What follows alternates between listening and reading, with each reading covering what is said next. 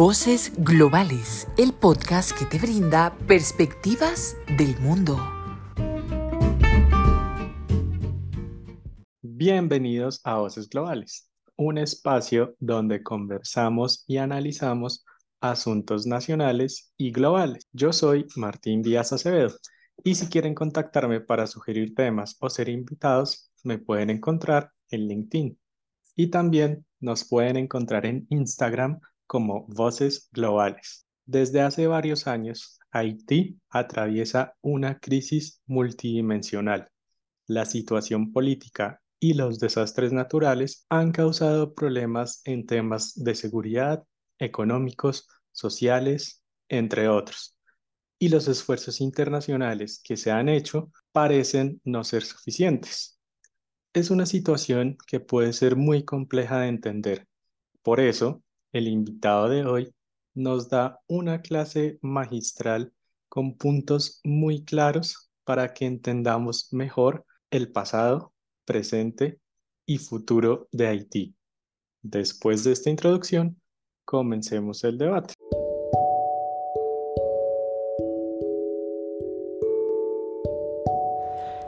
El debate.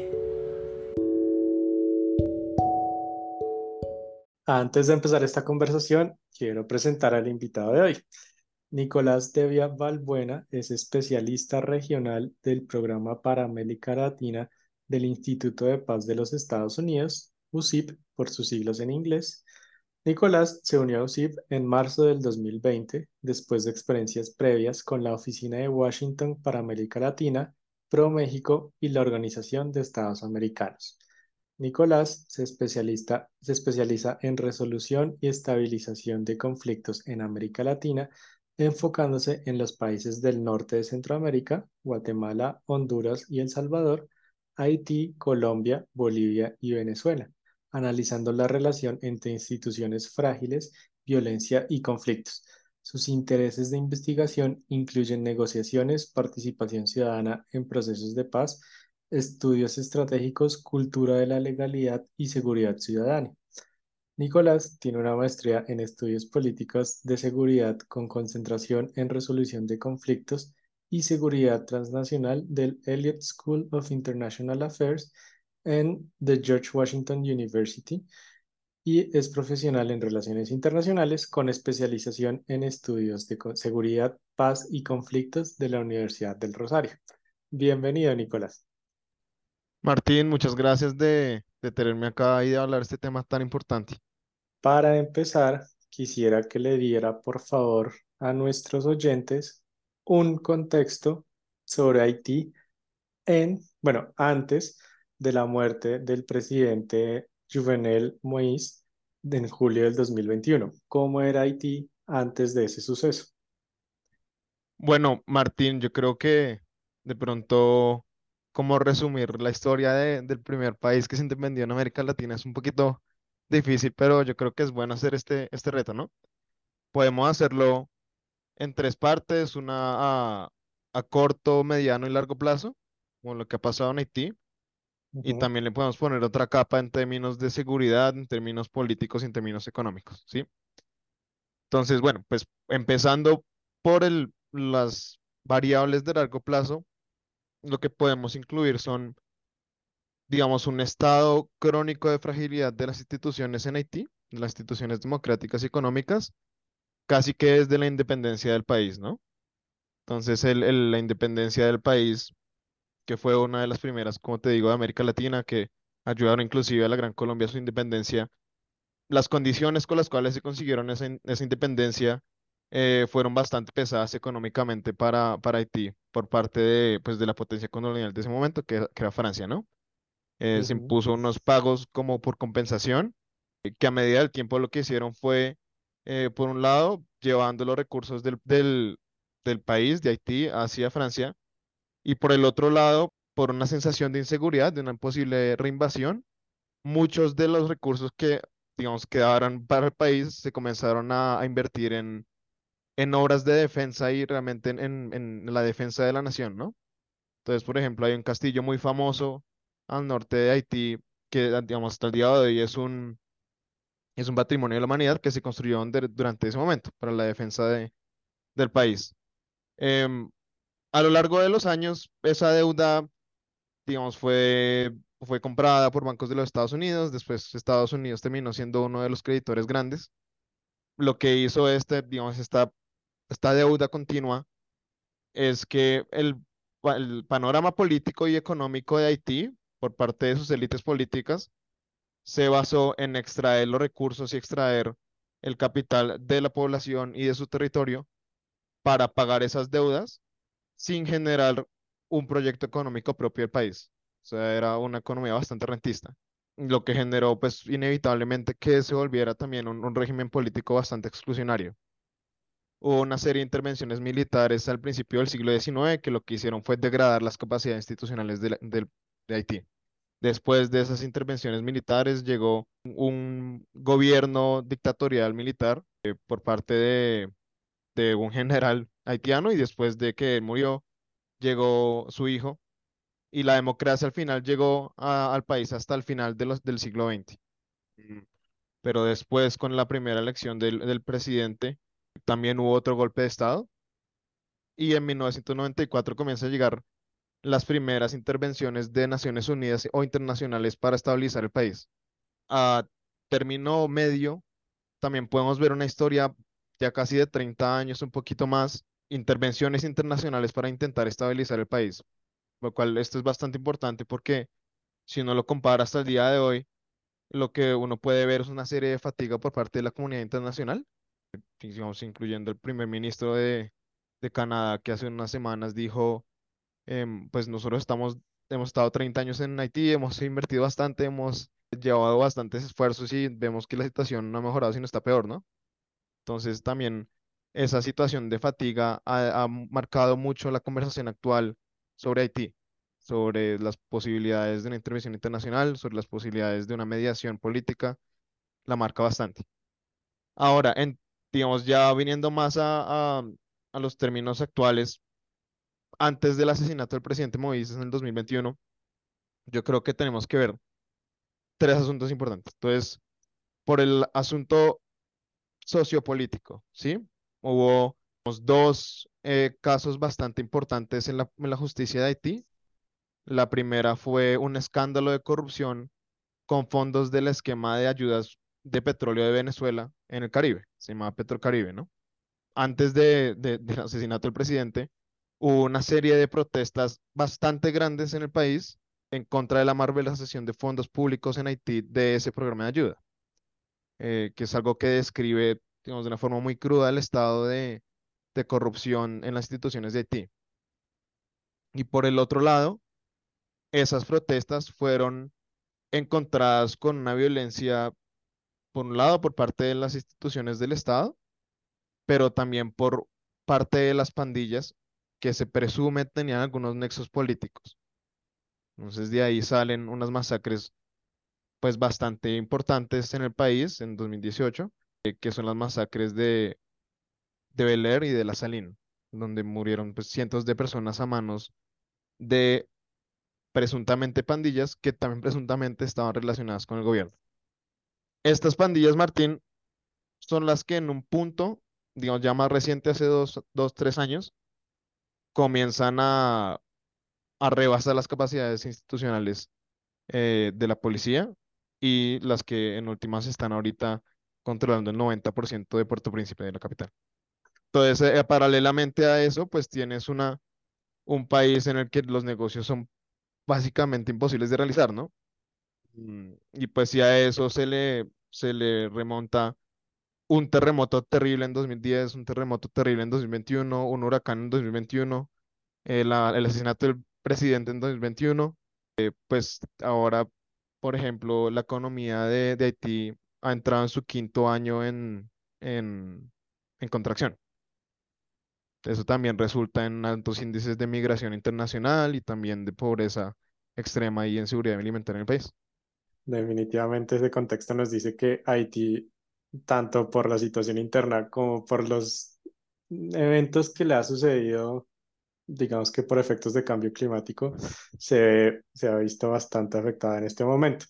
Y tengamos en cuenta entonces ya después de la muerte de este presidente Jovenel Moïse, sin hablar de la situación del suceso como tal, sino los efectos que tuvo, concentremos primero en la seguridad, hablando sobre todo de las pandillas, que como decías entonces controlan como el 90% de Puerto Príncipe. ¿Cuáles son las principales que tienen el control? ¿Cómo es el conflicto entre estas pandillas? ¿Qué sucede con todo eso? Mira, lo que uno puede ver en un principio es que hay unas grandes confederaciones de pandillas. Digamos que las principales son el G9, que es liderada por un, un ex policía que se llama Jimmy Cherisier y le dicen barbecue. Como le dicen barbecue es, es bastante feo porque es así como huelen las personas después de que queman las casas, ¿no? Es terrible. Y también hay otra alianza de, bueno, coalición de pandillas que se llama el GPEP, ¿sí? Donde pues, están bajo esa sombrilla. Y también hay otros como, digamos, está Sansecon, está, está bastante, bastantes como coaliciones de pandillas. Pero la, en, en general las estimaciones son que hay alrededor de 300 pandillas en el país, la mayoría ubicadas en, en Puerto Príncipe.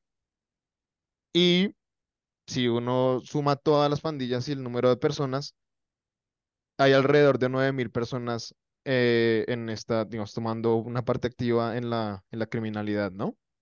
Ahora, si uno lo compara con la Policía Nacional de Haití, la Policía Nacional de Haití tiene 14.000 efectivos, de los cuales solo 3.000 están disponibles en algún momento del día para actividades de seguridad pública. Estos 3.000 activos tienen que estar presentes en todo el territorio de Haití, que es una, población de 11 millones de personas. Y para el caso de Puerto Príncipe, pues es una ciudad, un área metropolitana de 3 millones de personas. Estamos hablando de una ciudad casi como el tamaño de Cali. Y Cali en sí misma tiene 7 mil policías solo solamente para la ciudad. Entonces es una situación en que la policía de Haití no tiene las capacidades de capital humano para hacer frente a esas pandillas, tampoco tienen las capacidades de policiamiento para hacer frente. Hubo un análisis de un experto independiente de, de, las Naciones Unidas que estimaba que las capacidades de las pandillas ya no son criminales, pero son unas capacidades insurgentes.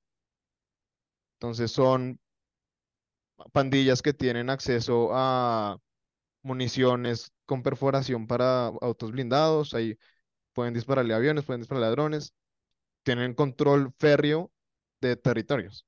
Y como en otros lugares, la violencia eh, la lleva, la empuja, ese, esa competencia por el control territorial de, entre las pandillas, pero también no es como si hay una pacificación luego que una pandilla controla un lugar, sino también hay manifestaciones de la violencia en el control territorial, como violencia basada en género, también secuestros express a las personas que van caminando y también asesinatos eh, pues ejemplarizantes, ¿no? Y uno de los primeros indicadores que comenzaron a, a demostrar qué tan grave estaba la situación en Haití eran los precisamente los secuestros. Estaban secuestrando a, comenzaron de 5 personas al día, 10 personas al día, 20 personas al día. Puerto Príncipe, digamos al principio por unos cientos de, dólares, pero digamos en el caso cuando hay secuestros a, ciudadanos estadounidenses, ya las sumas eh, alcanzan más del millón de dólares. Mm, entonces, pues es un escenario de seguridad muy fragmentado y en el que la policía de Haití no tiene las capacidades para, para hacerle frente. ¿Y cuáles son esos medios, otros medios de financiación de esos pandillos? O sea, los secuestros, que por supuesto deben dar, como lo decías, bastante entrada, pero que otras formas, sí, ¿cómo, cómo más se pueden financiar estas pandillas y yo creo que es algo que ya describe un poquito más la, situación de criminalidad en la región, en América Latina, pero estas organizaciones tienen un amplio portafolio de actividades criminales, ¿no? Entonces, en las actividades criminales de estas pandillas en Haití también se incluye pues el tráfico de armas y también el tráfico de drogas. Una fuente importante de financiación y que no se ha entendido aún con claridad es este vínculo entre las pandillas y el gobierno de Haití o las élites políticas de Haití. Entonces se, se rumorea bastante sobre algún tipo de relación con estas pandillas. Hay, digamos, hay reportes en los cuales hay algunos efectivos de la Policía Nacional de Haití han cooperado o dejado hacer algunas actividades a las pandillas y se sabe que hay algún tipo de vínculos entre estas dos instituciones, por decirlo así, pero no está claro aún. Es también una de las de los focos de atención más importantes para la justicia hacia el futuro de Haití, pero digamos por ahí no hay mucha claridad, pero también es una una fuente interesante no solamente de financiación pues económica, pero también de poder político. Que si bien antes del asesinato de Moïse no podría decir como un analista que algún tipo de subordinación entre las pandillas hacia las élites políticas, en, este, en esta situación actual no, no está tan clara. Eh, digamos, hay algunas pandillas eh, que ya toman unos, eh, unos caracteres más políticos y casi que insurgentes, como te comentaba, como la pandilla del G9, la coalición de G9. Muy bien, ahora pasemos un poco ya a la parte económica de cómo está el país en, en su situación económica, porque pues es un país que ha sido tan atacado por la violencia interna, por los desastres naturales. Me imagino que si hablamos de turismo, me imagino que no tiene.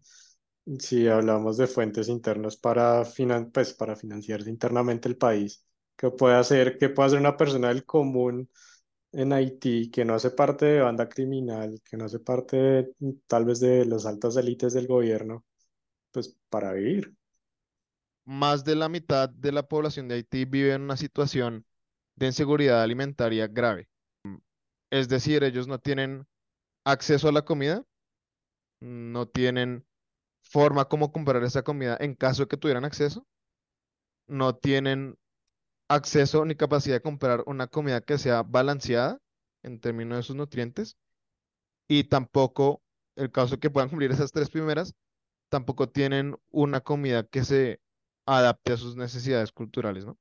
La situación en Haití es una de las situaciones humanitarias más graves de todo el planeta Tierra en cuanto a términos de una, de una posible hambruna, realmente.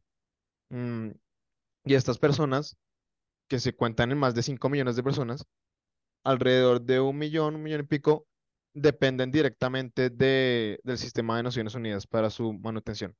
Entonces son a partir de programas de, de ayuda humanitaria, de transferencia de capital, pero también de directamente ir a entregar eh, comida, ¿no? Y también en otros términos, pues, digamos, en términos de salud, está Médicos Sin Fronteras para hacer frente a digamos, estas situaciones de, de seguridad, de salud pública que son importantes en Haití. Hay unas, una, un programa del Fondo Monetario Internacional para estabilizar un poquito las finanzas del país. Hay un programa de, de la Oficina de Naciones Unidas contra la Droga y el Delito que le está ayudando un poquito a, a las instituciones haitianas a controlar sus puertos y también como a, a mejorar la eficiencia de, de su recolección de aduanas. Em, entonces, pero digamos, muchas de estas, de, esta principal red de protección social que debería recaer en el Estado, recae sobre la comunidad internacional y sobre todo en las agencias humanitarias. Ahí, digamos, ahí se mueve la economía en Haití pese a eso, ¿no? Pues están las actividades como casi de pancoger en las zonas rurales en donde la inseguridad no es tan grave.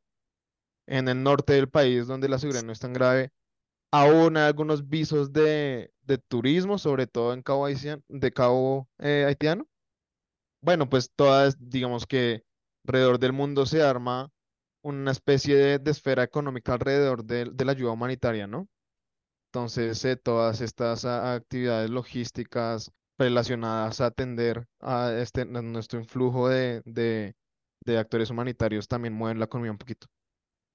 Muy bien, entonces ahora ya que estaba mencionando pues varias acciones que tienen Naciones Unidas, programas, etcétera, concentrémonos un poco en eso, cómo funcionan o cuáles serían de todos los proyectos que existen en Haití de Naciones Unidas, esos que valdría la pena más para destacar que están haciendo y que están teniendo resultados.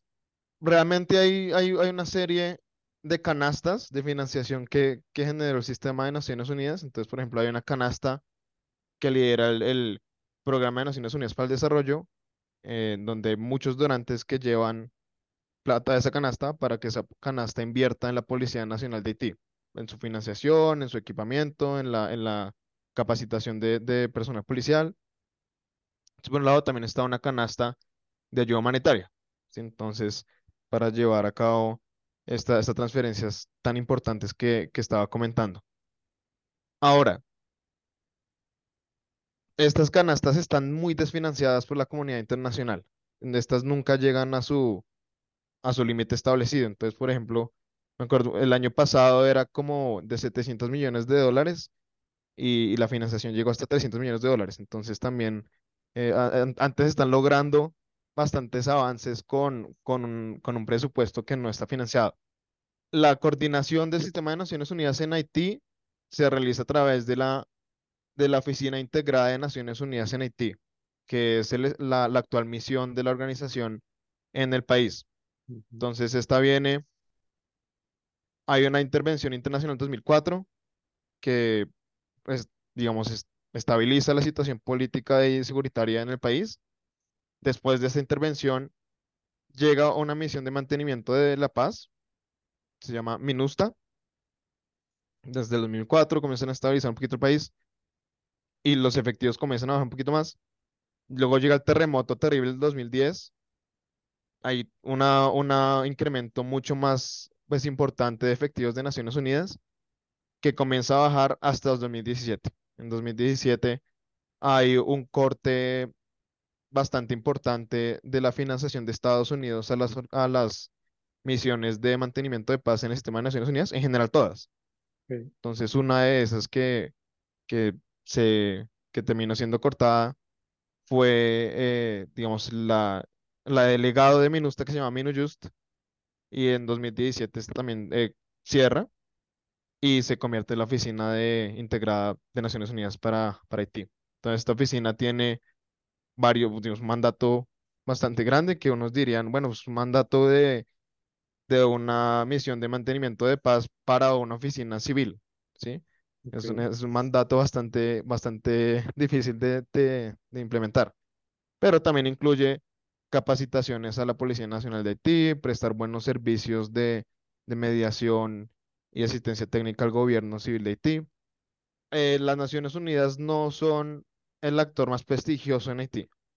Precisamente durante esta primera intervención en, los años 2000 hubo, digamos, por un lado, un escándalo, unos escándalos bastante importantes de, de violencia basada en género y de violencia sexual, em, que resultaron en, digamos, en, por ejemplo, mujeres de Haití que terminaron teniendo bebés de soldados de Naciones Unidas que, pues, cometieron casos de violencia. También hubo una situación terrible en donde un contingente nepalés introdujo cólera al país y terminó en una, en una epidemia que mató a 10.000 personas.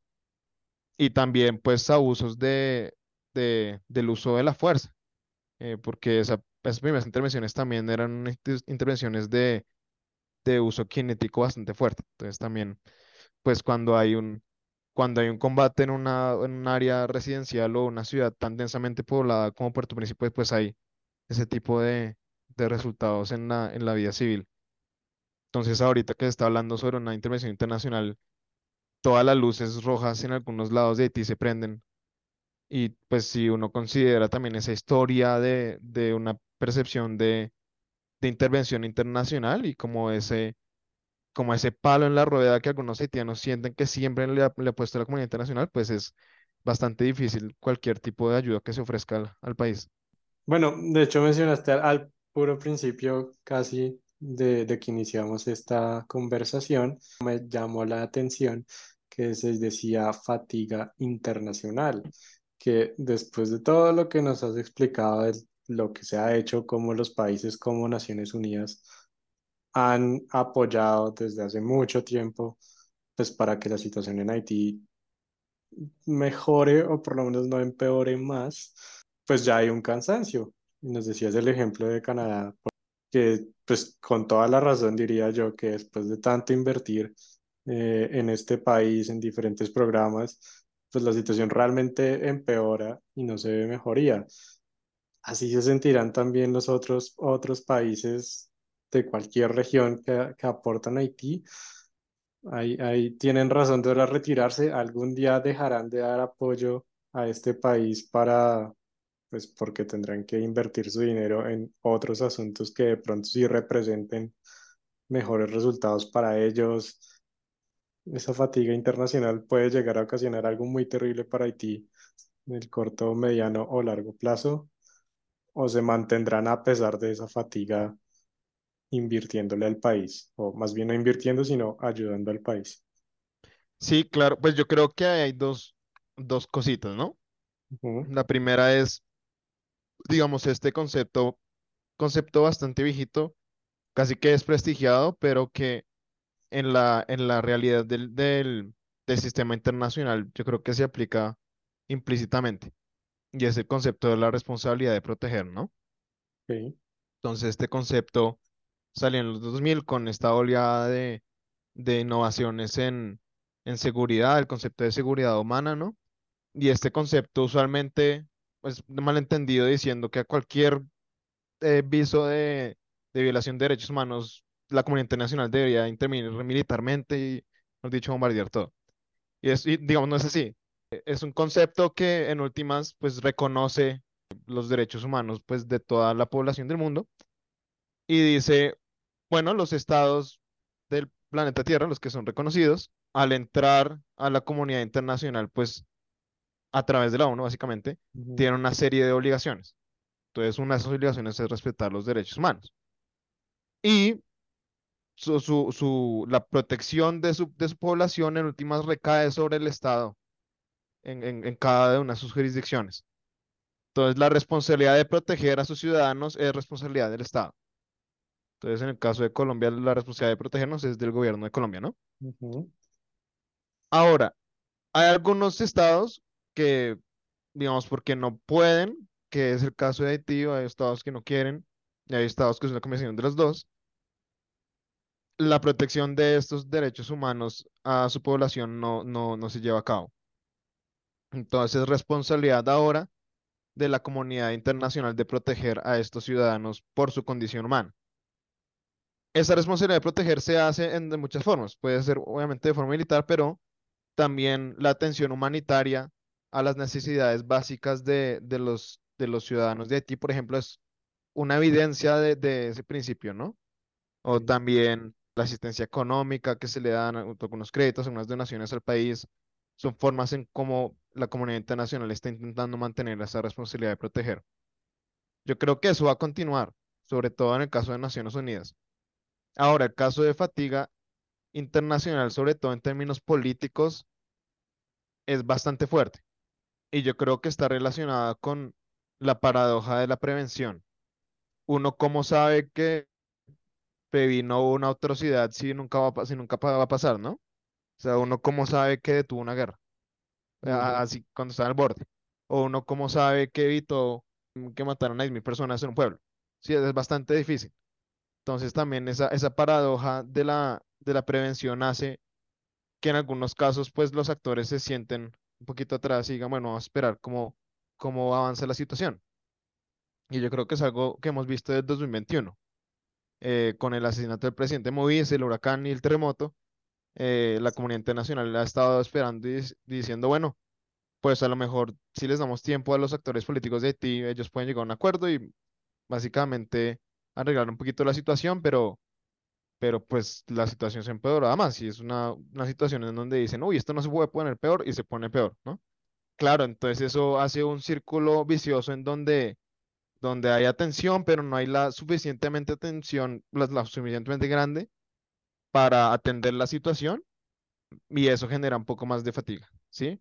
Y eso también genera que las acciones hacia Haití se tomen de una forma, digamos, económicamente eficiente, pero realmente en términos políticos no, ¿no? Entonces, por ejemplo, una cosa muy específica, el- la, la intervención internacional de la que se está hablando es una intervención internacional que no es una fuerza de mantenimiento de la paz de la ONU, sino una intervención independiente por parte de un país tercero, que es autorizada por el Con- Consejo de Seguridad y financiada por un grupo de países amigos, ¿no? Que ahorita Kenia se dijo después de un año que Haití estaba pidiendo ayuda y dijo, nosotros podemos liderarla con mil hombres y después Jamaica, por ejemplo, dijo que puede enviar 150 y Bahamas podía enviar 200.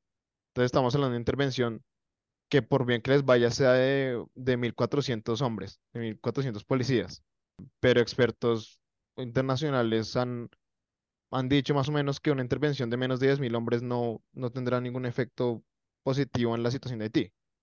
Eh, y si lo que puede hacer es que si fracasa la, esta intervención como más unilateral, pueda que sea otro punto en la agenda de, de intervenciones fallidas internacionales, ¿no?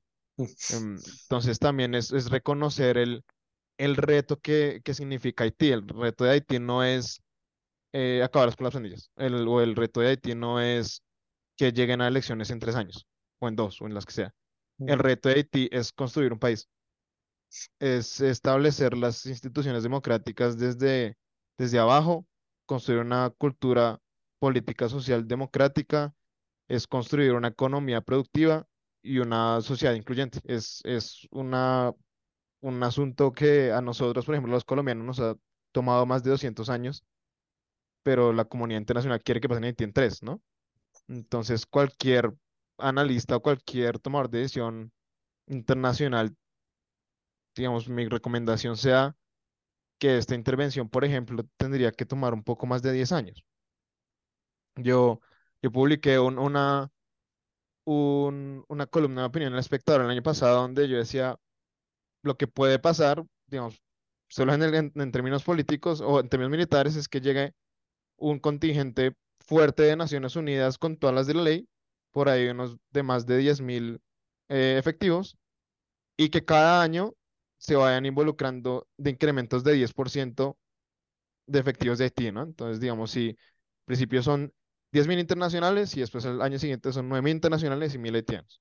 Después 8.000 internacionales, después 2.000 haitianos. Y así, y en términos de 10 años, ya hay una nueva eh, fuerza militar en, Haití, que puede ser una Guardia Nacional, eh, que también traiga todo este conocimiento de la, de la logística y lo institucional de la comunidad internacional y que sea una institución estable para el país.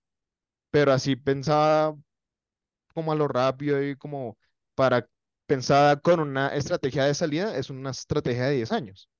Entonces, bueno, ¿qué ciclo político en América Latina resiste 10 años? ¿O qué tipo de intervención de Naciones Unidas puede resistir 10 años cuando se autoriza una renovación de mandato cada año?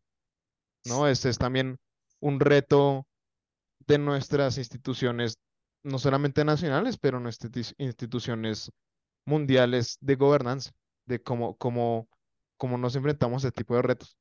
Muy bien, entonces antes de ir cerrando, me da una curiosidad y es, con todo esto que pasa en Haití, ¿cómo se ha afectado inmediatamente República Dominicana? ¿Qué efectos trae todo lo que pasa a ti, en Haití a este país? ¿Y cómo lo afronta? Sí, pues en el caso de, de, República Dominicana, una fuerte empuje migracional, ¿no? Entonces, eh, en el caso de, República Dominicana, por ejemplo, están intentando construir un muro en la frontera para controlar el- el- las dinámicas migratorias, pero las consecuencias de la, de la crisis multidimensional de Haití se ven en todo el hemisferio. Entonces, uno puede ver una comunidad migratoria de haitianos en Chile, ¿sí? O en, en, en el caso colombiano, un gran movimiento migracional de Haití en, en la selva del, del Darién, de, de personas que vienen también desde el, desde el Cono Sur, pero también desde Haití mismo, viajando hacia los Estados Unidos. Mm, también, pues, una- unas caravanas increíbles de, de los grandes de, no solamente haitianos, pero también de venezolanos y de colombianos y de ecuatorianos eh, en Centroamérica que buscan llegar a los Estados Unidos. Entonces, cuando uno ve esas imágenes de personas intentando cruzar el río, intentando cruzar el muro en los Estados Unidos, están muy ligadas a lo que está pasando eh, en Haití. Y también eh, describe una situación de nuestra, de nuestra región, de América Latina, en donde la fragilidad institucional de nuestros países está empujando a que la gente busque cumplir sus perspectivas de vida en Estados Unidos, con todo lo reto que esto pueda tener, inclusive perder la vida, ¿no? En ese sentido, y lo que hablamos un poquito de de, de- la responsabilidad internacional y también como nuestra interdependencia de, de la región es el problema de Haití no no solamente el problema de Haití, pero es el problema de toda América Latina. Eso, ahí, ahí se me adelantó un poquito la otra pregunta que tenía, pero está muy bien, de cómo esto que pasa en Haití, por qué darle importancia a uno viviendo en Colombia, viviendo en Perú, viviendo en Ecuador, Haití, que es un país relativamente alejado, pues de América del Sur, o por qué darle importancia, más allá del tema, por supuesto, de las migraciones, que ese es un primer punto absolutamente importante de cómo afecta el país, como por qué deberíamos prestarle más atención a lo que pasa en Haití. Claro, pues digamos en el caso de Colombia, o sea, hay veces que la gente se, se olvida, pero Haití y Colombia son vecinos. O sea, Haití y Colombia comparten frontera marítima. No es por nada, pero eh, digamos ese comando de soldados que presuntamente terminaron matando al presidente Moïse era un comando de, de soldados colombianos. Entonces la relación actual vigente está bastante eh, marcada por tanto por Colombia como por Haití, ¿no? Pero también ese flujo migracional tiene unos, o sea, pone un estrés adicional sobre las capacidades de Colombia. Entonces atender a los migrantes que vienen, pues tiene, o sea, vale plata, pero también crea un drama humano muy importante para estos migrantes cuando pasan por acá. Entonces, muchas de las, de las personas que controlan los lugares por donde ellos pasan, sobre todo en, en partes donde hay bajo control del Estado, son grupos al margen de la ley, ¿sí? Y ese tipo de, de control territorial que ejercen estas organizaciones, pues están directamente en competencia con el Estado colombiano. Entonces es un factor que también que pone un poquito más frágiles las instituciones democráticas de Colombia. Pero también significa una serie de oportunidades perdidas bastante grandes para, para Colombia en términos de tener un socio comercial importante en Haití, tener un socio importante en seguridad para la interdicción marítima de, de de- de narcóticos en el Caribe. Y pues también hay una, una serie de deuda histórica, ¿no? Con Haití, eh, para el caso de Colombia, con, con ese apoyo que nos dieron durante la independencia, tanto como por términos eh, más prácticos, políticos y económicos, pero también por asuntos culturales, históricos. Los dos países están supremamente relacionados y pues ni que más, que más hablar, por ejemplo, de República Dominicana, ¿no? O de los países de, de Centroamérica en Guatemala, Honduras y El Salvador que ven todos los días caravanas de haitianos subir a los Estados Unidos. Y pues ni qué decir de Estados Unidos. Sí, en verdad uno no lo sabe, pero sí está la interdependencia, todos de verdad está muy conectado, todos los problemas afectan a todos los países de alguna u otra manera.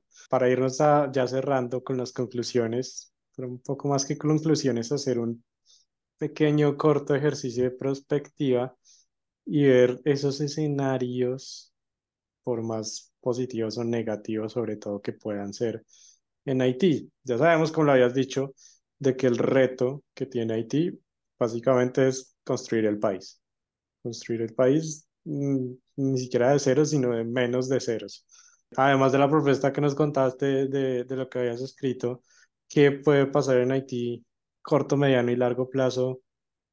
Pues no sé si siendo muy positivos o no, si de pronto las bandas, los grupos criminales logren llegar a algún tipo de acuerdo para que haya algún tipo de democracia, gobierno de transición para que las cosas se estabilicen o definitivamente la solución es combatir estas bandas todo lo que se pueda para que ahí sí se pueda empezar a hablar de otra cosa.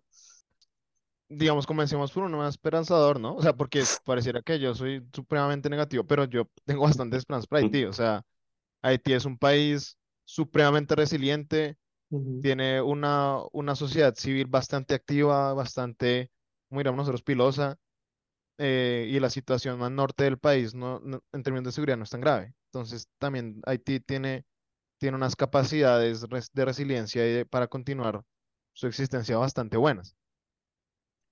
Yo creo que a futuro, futuro esperanzador, lo que podríamos ver es un avance importante en términos políticos. Entonces, Actualmente hay una división entre el, el presidente interino, el, el primer ministro Ariel Henry, y una serie de coaliciones políticas alrededor de él, que son conocidas a través del nombre del acuerdo del 21 de diciembre.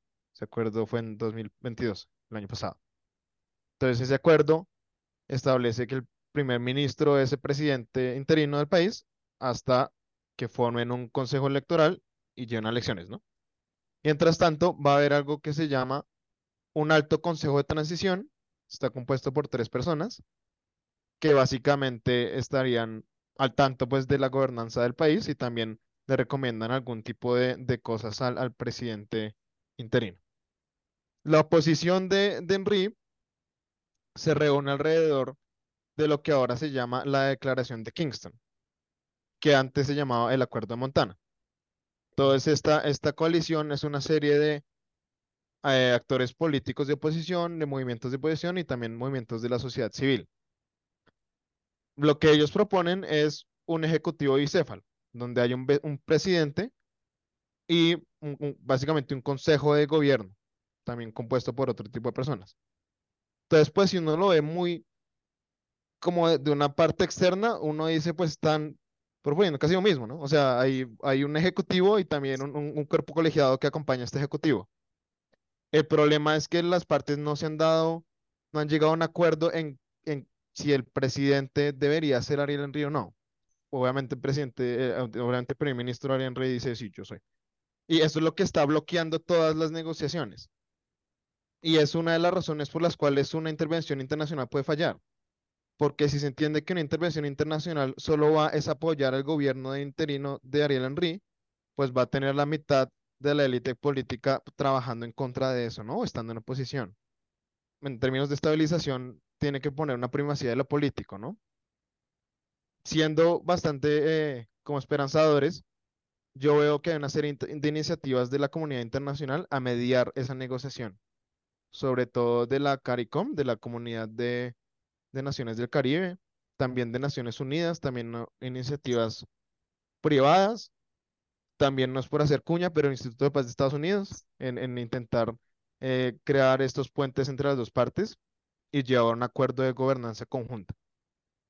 Si se lleva ese acuerdo de gobernanza conjunta, yo creo que eso daría libre a una fuerza internacional estable que tenga un mandato claro, que es básicamente proteger ese acuerdo en términos de seguridad. Y lo que haría el acuerdo también es definir qué es lo que debería hacer la, intervención. Entonces le dicen, no, pues más bien usted solo apoya a la policía, en términos logísticos, o no, queremos que se meta y comience a, darle a las pandillas de una vez.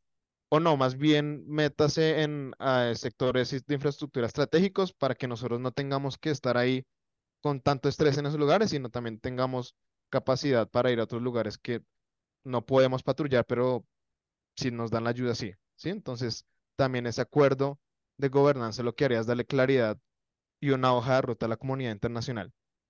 Entonces, si está ese acuerdo político entre las dos partes, apoyado por la comunidad internacional, uno podría ver un, panorama en donde en un año o dos años pueda haber unas elecciones relativamente libres y transparentes y comenzar a institucionalizar el país. ¿Sí? Entonces, cuando ya se escoja un nuevo presidente, cuando se escoja un nuevo congreso, ya pueden, a, digamos, a comenzar a, solucionar un montón de, asuntos, no solamente políticos y de seguridad, pero también de educación, de, mantenimiento de obras públicas, de, preparación para, para desastres naturales. Yo creo que esa sería la salida, la salida, por decirlo así, más ideal. Ahora, si está, si está pidiendo ayuda, no puede decir, no, pues como yo quiera. No, o sea, tiene que decir la, ayuda que uno pueda. Como veo que están pasando las cosas, es más probable que eh, la intervención internacional llegue primero. Entonces, que pase una, una autorización del Consejo de Seguridad de Naciones Unidas, luego el Congreso de Kenia apruebe una intervención y luego llegue un primer contingente. Haití. Yo creo que eso puede ser una oportunidad para que las partes desbloqueen su negociación, intenten llegar a un acuerdo, pero también, como lo mencionamos, puede que pues, desbalance un poquito más la situación política. Ahora, yo creo que algo que toca ver bastante, pues delicadamente, y es, Dios no quiera, un desastre natural fuerte. Un, terremoto, un, un, un huracán fuerte que básicamente limite las capacidades limitadas de, la, de, la de las instituciones em, de Haití. Eso puede llevar a que realmente ya no se pueda hacer nada con el gobierno de Haití, pero también puede que mueva a los actores políticos a un punto de quiebre que diga, nos toca acordar porque ya fue la naturaleza la que nos empujó a esto. Hay varios, hay varias perspectivas. También puede, puede ser que siga un acuerdo político, pero ese acuerdo político no simplemente bien, entonces termina otra vez en la división. Eh, todo esto para decir que se necesita un acompañamiento de la comunidad internacional fuerte, sobre todo político. ¿Sí? que no, acá no estamos tomando partido, sino estamos tomando partido para una hoja de ruta de reinstitucionalización de ustedes. Ya como lo hagan es a, partir de lo que ustedes quieran, pero tienen que llegar a ese punto. Y no solamente que se firme un acuerdo y salgan noticias, pero estar todos los días ayudando en la implementación y el seguimiento y el monitoreo. Como, como estábamos hablando, proceso de, de años, de años. Y después de que hay un presidente electo, un congreso electo, seguir trabajando para que para que se, se avance en la institucionalización del país. Pero yo creo que es posible. O sea, a pesar de que la situación humanitaria está bastante peor, cuando uno ve el estado de las negociaciones entre las dos partes, están bastante cerca. O sea, antes era una situación de, no, yo que soy presidente ya. Ahorita yo creo que ahí con la mediación internacional, con un poquito de estructura, una, una agenda mucho más definida, pueden llegar a una arquitectura de transición que es viable. Como, como estamos hablando, ya, ya hay como un entendimiento de los dos que va a haber un presidente y un consejo de administración, un consejo como añadido, ¿no? Presidencial. Ahora, también cómo se va a llamar, quiénes van a estar ahí, es, los puntos fuertes de la negociación, pero ya está llegando una estructura que es ahora de la comunidad internacional de apoyarla y intentar llevar, llevarla a su punto final. De verdad que es todo un proceso para que todo lo que tienen que hacer para lograr que haya una estabilización, una democracia en Haití. Muchas gracias, Nicolás, por esta clase tan maravillosa que nos daba a mí y a todos los oyentes sobre Haití. Y no, gracias por la, por la oportunidad, sobre todo acá en, Colombia y en español, que no solamente no escuché tanto esto, pero no, gracias por, el, por la oportunidad.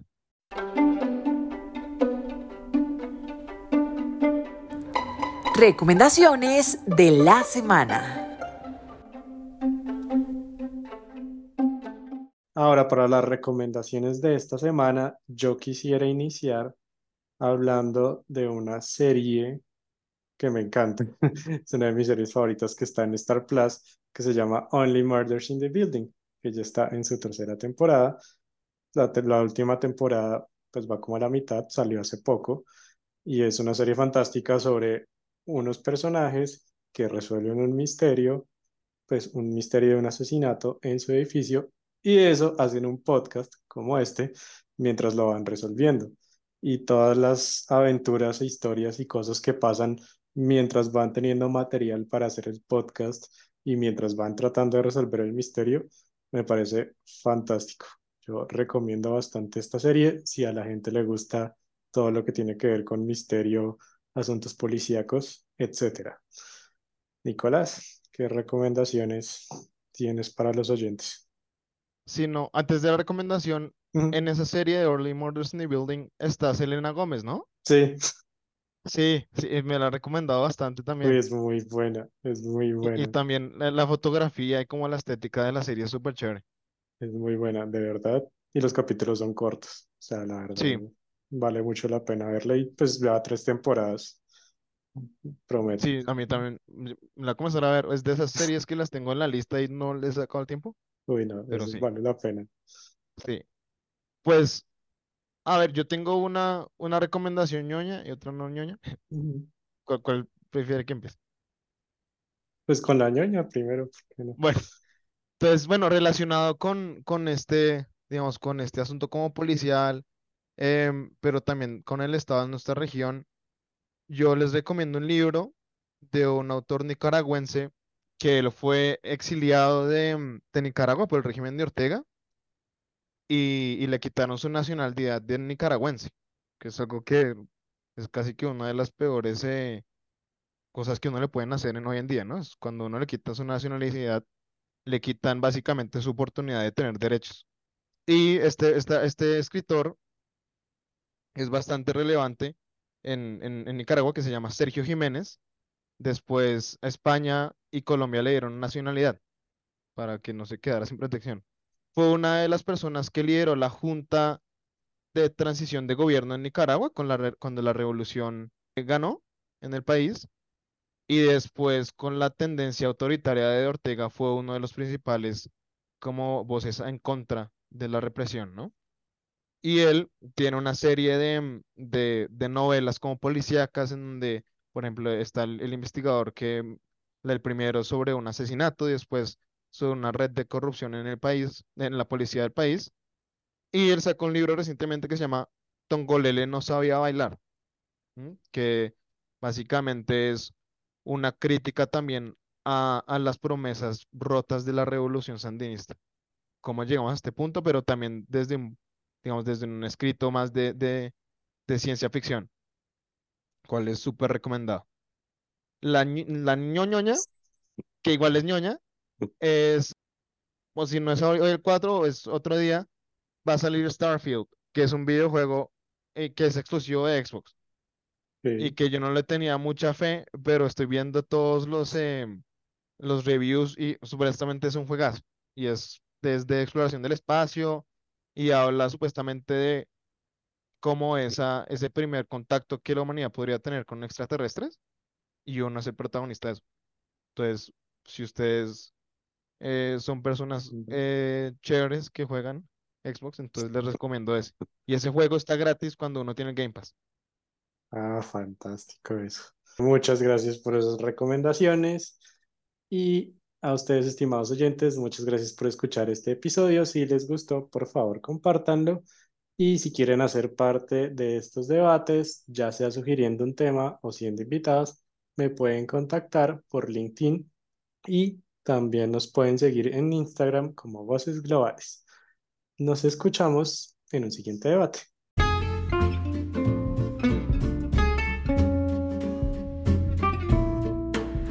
Esto fue Voces Globales, disponible en Spotify y Apple Podcast y Google Podcast.